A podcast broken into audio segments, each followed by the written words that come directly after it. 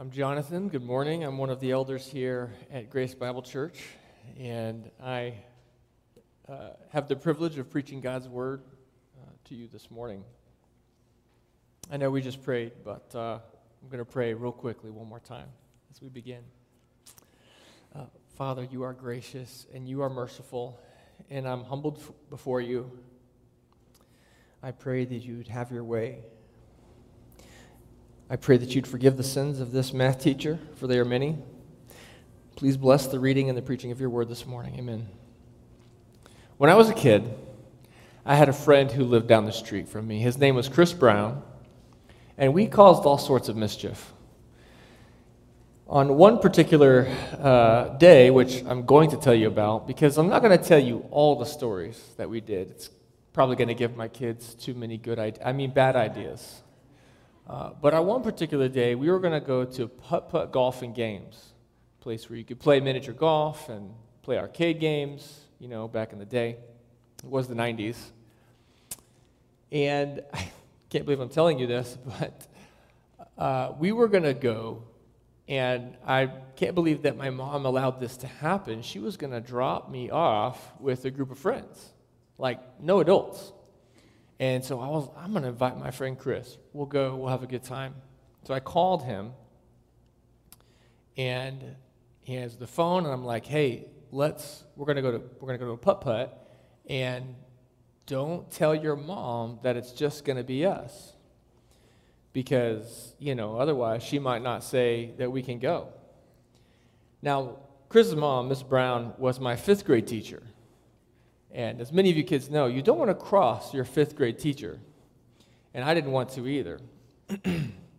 if any of you are over the age of 35 and you know where the story is going, please don't spoil it for those who are younger. Uh, of course, we were on a landline. And of course, Mrs. Brown was listening to every word that I was saying on the other end of the phone line in another room, apparently. So I was totally busted. I had tried to be dishonest and I was caught. And Miss Brown gave me a come to Jesus moment. Now, I tell you guys this story, and I've told my kids this story before too. Not because that I want, you know, I don't uh, want them to do anything like this. Of course I don't. And, and not only because it's kind of funny, a little chuckle here and there, but also because I want to teach my kids the importance of honesty and how dishonesty can be a type of captivity. Sin is not just bad behavior, because if it were, then good behavior could fix it. Now, sin touches every part of us, it goes deeper than just our behavior. Sin touches our words, sin goes very deep and touches our motives. Sin is itself a captivity from which we must be freed. Our passage this morning, 1 Corinthians, it comes from a letter that Paul wrote, and it's not known for being a really encouraging letter. By the time we get to chapter 10, the reader gets this impression that these people were messed up. I mean, big time. Uh, the church in Corinth was struggling with division and multiplication. Sorry, I am a mathematician, had to get a math dad joke in there. Uh, they were struggling with divisions, okay, following Apollos, following Paul, following Peter. They were arrogant. They were idolatrous. Now, for a moment, can we think of a people or a group that struggles with idolatry, with arrogance, with divisions? Mm-hmm. Yes, you know where I'm going. Um, Americans are not the first of such people, and neither were the Corinthians, who Paul's writing to. Paul reaches back over a thousand years from his day, which is like 3,000 years ago from us. And it turns out the ancient Israelites were arrogant and divisive and idolatrous. And 1 Corinthians tells us a few summary stories or examples for us that we can learn from. Starting in the verse verse. Uh, For I do not want you to be unaware, brothers, that our fathers were. So hold on. Before we continue, the fathers of ancient Israel were Abraham, Isaac, Jacob, Moses, and so on. I thought Paul was writing to Gentile Corinthians. So, you know, the Gentiles were not Hebrew. Moses wasn't their father, was he? At least not according to Ancestry.com. But the good news of Jesus, the gospel, announces many things. And one of the things that it announces is that the work of Jesus on the cross, because of his work, Gentiles are welcomed into the family. Uh, turn with me to Ephesians 2. If you're looking at the Pew Bible in front of you, it's on page 977. And while you turn to Ephesians 2, let me read another helpful verse. You, Gentile Roman Christians, although a wild olive shoot, were grafted in among the others and now share in the nourishing root of the olive tree. That was from Romans 11, and it's a very interesting object lesson that Paul uses the natural olive tree and the wild olive tree, bringing them together for the same nourishing root. In Ephesians 2, we see similar object lessons. Paul uses the metaphor of citizenship and family. Let's start in verse 19 of Ephesians 2. He says, So that you are no longer strangers and aliens, but you are fellow citizens with the saints and members of the household of God, built on the foundation of the apostles and the prophets, Christ Jesus himself being the cornerstone. So, whether you were Jewish or Gentile, it makes no difference. In Christ, because of the gospel, we are one. Now, keep your thumb in Ephesians 2, or maybe put your bulletin in it. We're going to come back to it.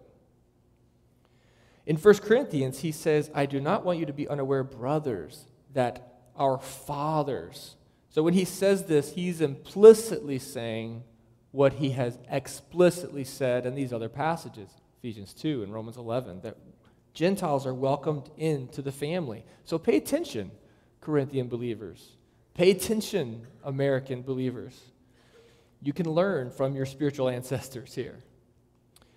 And then Paul reminds them of a number of what I would say are advantages and privileges that Israel had. We're going to look at several of them. Now, some of the different commentators that I read through numbered them in different ways, and some had four, some had five. I've, I've got three, like any good preacher is going to have, right? So, the first advantage that the Israelites had was they had supernatural guidance. And I'm going to group A and B together here. Uh, so, secondly, they had miraculous deliverance. It, the scripture says, our, our fathers were all under the cloud and all passed through the sea, and all were baptized into Moses in the cloud and in the sea. The Israelites were slaves of Egypt for 400 years, four centuries of slavery. Now, don't you think at that time the Egyptians had figured out how to keep Israel in their place? To, to keep them held down, to keep them from uprisings. Now, perhaps there were uprisings, perhaps there were rebellions, but to no avail, because there was no human effort that was going to free them from the Egyptians. They really needed a miracle. And the Lord provided not just one, but several. Now, many of you know this story. I'll try to summarize it. God chose Moses to go and to deliver the people of Israel, and he confronted Pharaoh. He didn't confront him with his strength, he didn't confront him with his wits or with his skillful speech. He confronted Pharaoh by speaking the word of God. Let my people go. And Pharaoh was like, Who's this God? Who is Yahweh? I don't know him. And Moses said, He is the creator of the heavens and the earth. He's made all things. He's the ancient of days. He's the sovereign one. But Pharaoh wouldn't budge. And there were plagues. You get all the way to the 10th plague. And the angel of death was going to come upon the land of Egypt. And the Israelites were warned, and they then would kill a lamb and they would spread the blood of the lamb on their doorposts. And harm was not going to come upon them because of the doorposts had the blood of the lamb covered.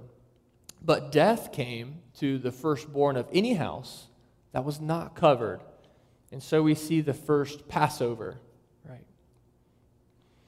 Now, that plague was, was uh, horrible. The cry in Egypt was great. There was death, there was sadness, but that was a miracle. And the Israelites began to then pack their things, and so began the Exodus. It was truly a miraculous deliverance. And that's not where it ended. Then they get out to the Red Sea, right? Some of you know this story. And then the, Egypt, the Egyptian army was pursuing the Israelites because Pharaoh had changed his mind again and was going to chase them down and kill them.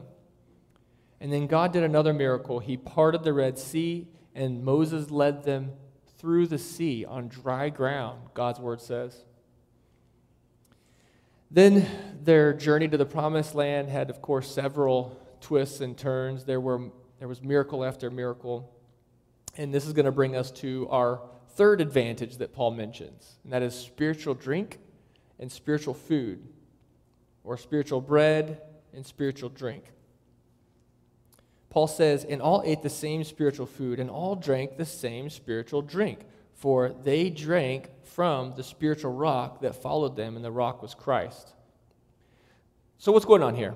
In Exodus 16, Israel was given manna, which literally means, what is it? It would be some sort of flaky thing on the ground, I imagine, and I knew they could collect it, they could grind it up, they could make cakes out of it. Somehow it molded after 24 hours, except on Fridays and Saturdays when they'd have to collect twice as much. It was miraculous. And then in the next chapter, we can read about Moses striking the rock, which provided water to drink. Now, these are physical things, these are physical provisions. So, why does Paul use the language spiritual food and spiritual drink? I'm going to get into that. But I want to point out this is the point in 1 Corinthians where Paul's tone changes. It's in verse 5. Nevertheless, with most of them, God was not pleased, for they were overthrown in the wilderness. And these things took place as examples for us, that we might not desire evil as they did. That's the name of the sermon, as examples for us. God is sovereign over all things. His purposes go very deep. He is thorough. Oftentimes, his purposes go beyond what we can even comprehend. But one of the purposes of these adventures that the Israelites went through in Exodus is as examples for us. And certainly his purposes go beyond that. But there are some really interesting connections that I want to talk about between the Gentile church and the Israelite people. And this is where we come in. So look back at your notes for a second. The first and the second advantages we saw that they were given guidance, they were given deliverance. I want to hang out here for a few minutes. Christians, we have been delivered from slavery. Slavery to sin. You still have your thumb in Ephesians 2? Let's flip back there. We read earlier in verse 19, we're going to back up a little bit. Ephesians 2, starting in verse 12. Remember that you were at that time separated from Christ, alienated from the commonwealth of Israel, and strangers to the covenants of promise, having no hope and without God in the world. A totally desperate situation. Verse 13, but now, in Christ Jesus, you who once were far off have been brought near by the blood of Christ. For he himself is our peace, who has made us both one and has broken down in his flesh the dividing wall of hostility. You have been brought near by the blood of Christ, it says. He has miraculously delivered you and he has broken down in his flesh the dividing wall of hostility. So, this dividing wall that Ephesians talks about makes me think about a few things, a few things that are relevant to our culture. There are many in our American culture that seem to be trying to draw lines between peoples based on the color of their skin. You are in this category, and you are in that category. You are oppressed, you are the oppressor. You can speak to this issue, and you can't speak to this issue. Now, at the heart of this is a worldview, and we would stand against it. I am all in favor of listening to each other. So let's be charitable. Christians, let's be gracious to each other and let's listen. One category may even grant them certain insights about life, where they learn some things and we could benefit. But the category based on your skin color doesn't give you authority because authority comes from God's word, ultimately. So let's believe this. Now, even some well meaning brothers and sisters are saying that we should work towards reconciliation. And I'm like, yes, let's do that. Reconciliation is a good thing. Be careful, church, who you listen to. God's word says that the dividing wall of hostility has been broken down. Past tense. It's been broken down in Christ. We are reconciled. We are in Christ. Biblically, there are two groups of people there are believers and there are unbelievers.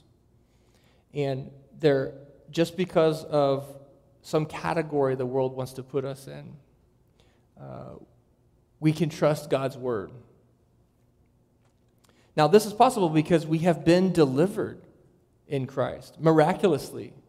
We've been given the Holy Spirit who guides us and He is the promised seal that guarantees our inheritance. So it's not just the Israelites that we see these advantages. We, we can see them in us. Okay, have we been miraculously delivered? Check. Are we given supernatural guidance? Yes, we have the Holy Spirit who we can trust and who leads us and convicts us. And do we have spiritual food and drink? Well, yes in chapter 11, 1 Corinthians 11, we're not going to get there today, but Brent reads this every time we have the Lord's Supper.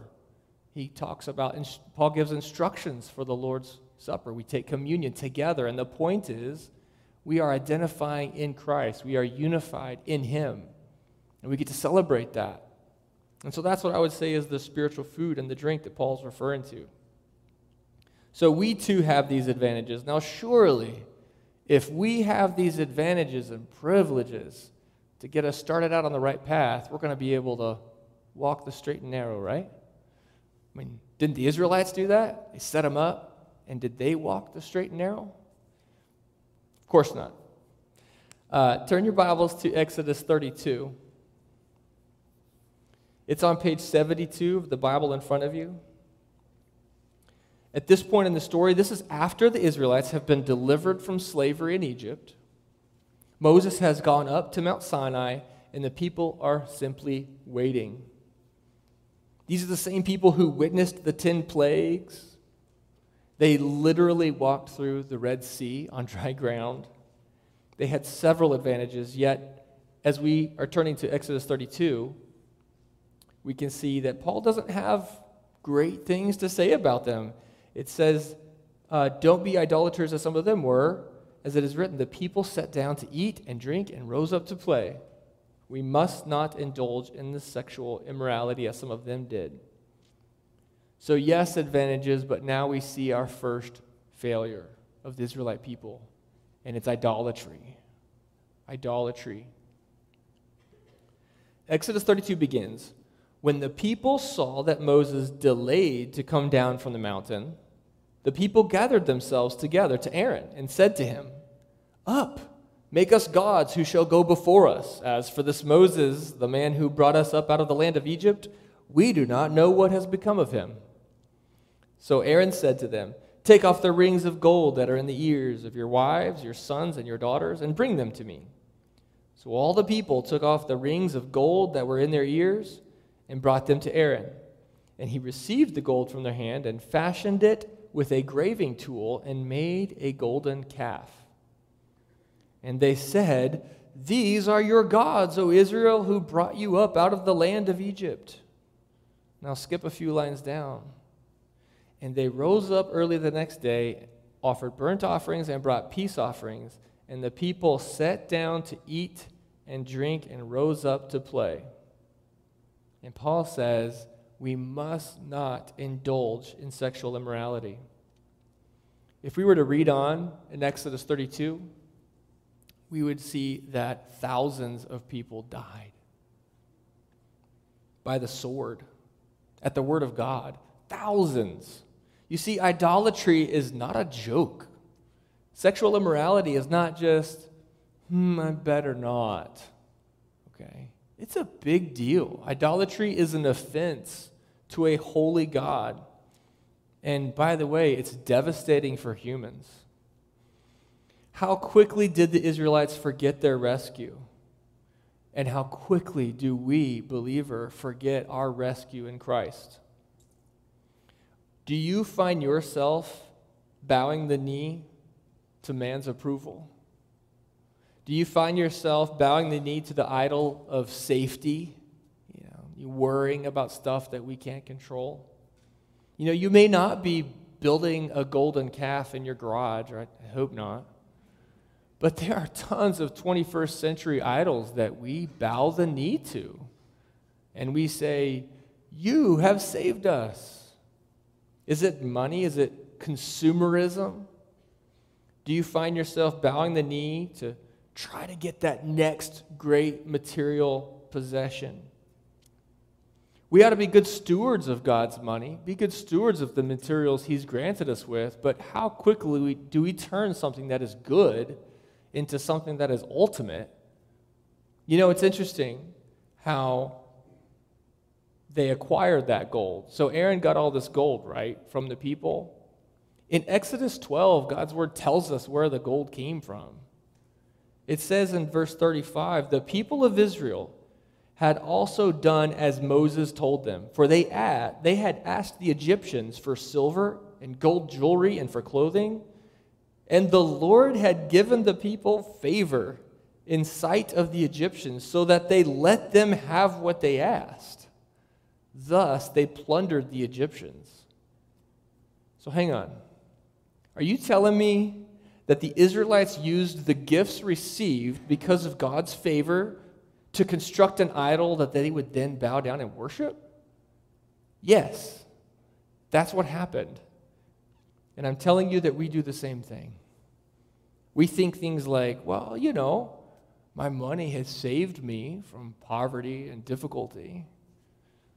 You know, I confess often that I've thought, if only I had a little bit more money, and then I'd be safe from fill in the blank.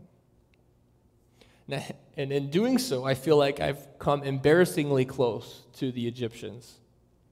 So, what's an idol in your life that God has brought to your mind just now? Maybe write it down on your bulletin or on your notes. The second failure that Paul mentions uh, is a reference to Numbers 21. And that second failure is this rebelling. The people were rebelling against the plan of God. In Numbers 21, I won't read all of it here, but this is when the people were so angry with God's plan for them that they said, Why have you brought us out of the land of Egypt so that we can die in the wilderness?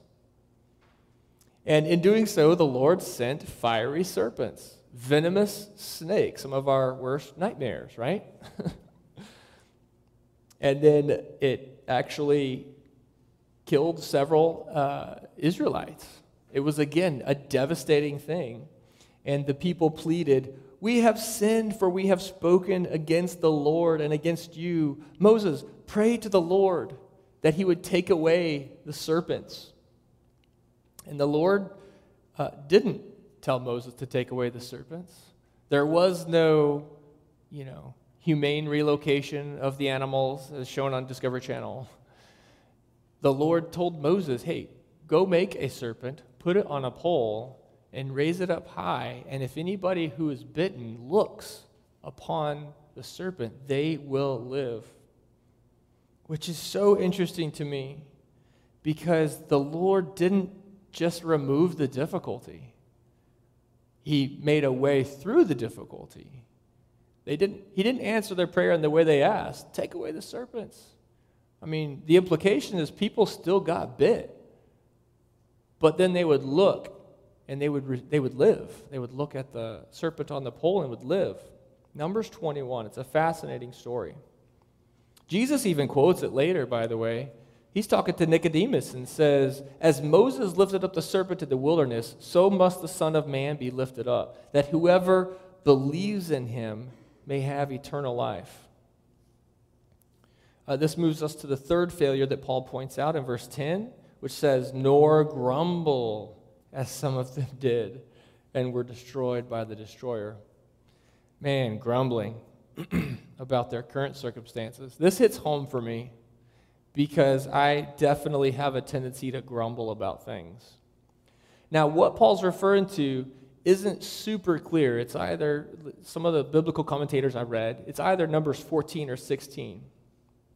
And what does he mean by the destroyer? So I don't have a definitive answer there. I'm not really sure. But the principle in either case is this that the people complained against Moses. They didn't trust the Lord's ways.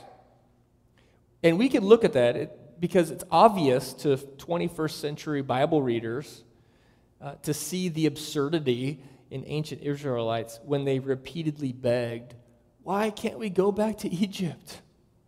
You know, to, to the slavery? You want to go back to that? Are you kidding me? It sounds ridiculous. That's obvious to us. But it says these were written down as examples for us because at the end of the day, we're not that different. The scripture says, Therefore, let anyone who thinks he stands take heed lest he fall. And so now I'm going to move us towards how we ought to respond. And the first way is with humility. Humility. Verse 12. Take heed lest he fall. No one wants to be a hypocrite. I have all people know this. When I was 18, I worked so hard not to be a hypocrite. Whatever it was, was going to take, I could do it. I was going to live this life right. I had the advantages Christian upbringing, okay, saved when I was six. I'd led Bible studies in high school. I had been on mission trips. I had even been mocked for my faith once or twice. Uh, but what ended up happening was I began to took my eye, take my eyes off of Christ. And we ought to fix our eyes upon Christ, the author and the perfecter of our faith. But when we take our eyes off of him and place them on ourselves, it's a dangerous place to be. For my story, I began to harbor secret sins, and I began to rationalize it. And guess what? I became a hypocrite. Well, newsflash, I was already a hypocrite at the time, but then I became aware of it. Humility. It's always when I'm flying high, I trip on something low, says the lyrics from an old song. Second response I would encourage us to, to live out is endurance. Endurance. So, yes, take heed lest you fall, but in verse 13 it says, No temptation has overtaken you that is not common to man. God is faithful.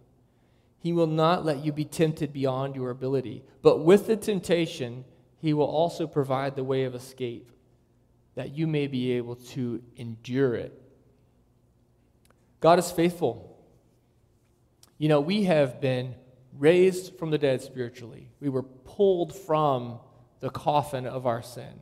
God's not the one who says, hey, hey, you see that See that coffin over there? You, you, want to go, you to go check that out? You want to go stand by it? Maybe you just want to go touch it for a second? No. We are the ones that have been raised. And we look at the coffin and we're like, hey, maybe I want to go stand by that.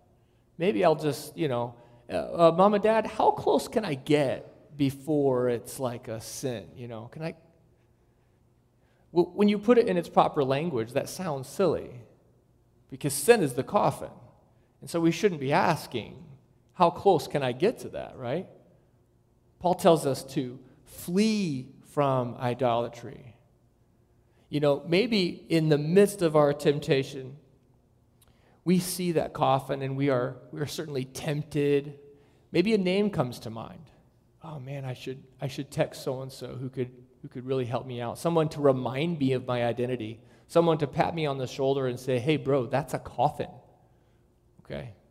That's not healthy for you. Okay? And so maybe in those midst of temptation, the Lord opens a door. So we see that, and then we see a door. We're like, oh, well, that's, that's an open door. You see, God is faithful. He provides ways out for us. The problem is we tend to ignore them, and that leads to some dangerous things. So our response is humility, endurance, and then in verse 14, flee from idolatry. As we saw earlier, idolatry is not a joke. It's not something we want to play around with. It's not something you can just tame. Okay? You can, you can no more likely tame your sin problem than you can tame an alligator. It must be put to death, and there's only one who's worthy to do so. This brings us to our next steps this morning. And the first one is this there is freedom in confession and repentance, something my kids have heard me say a number of times. There is freedom in confession. Don't hide. Don't hide it. That's where the enemy wants you, right? He wants you in the darkness. He wants you to think, you can tame that alligator. Go for it. You know? Yeah, he just nipped at you. Tame that alligator. Go ahead. Those are not healthy things. Find a trusted brother or sister in Christ and confess what the Lord has made clear to you as idolatry and repent. It might feel scary to confess a deep sin struggle. It's probably scary because you may be bowing the knee to man's approval. Right? Um, I can't tell them that. You know, what will they think? Earlier, I talked a little bit about reconciliation. Maybe you ought to reconcile with a brother or sister.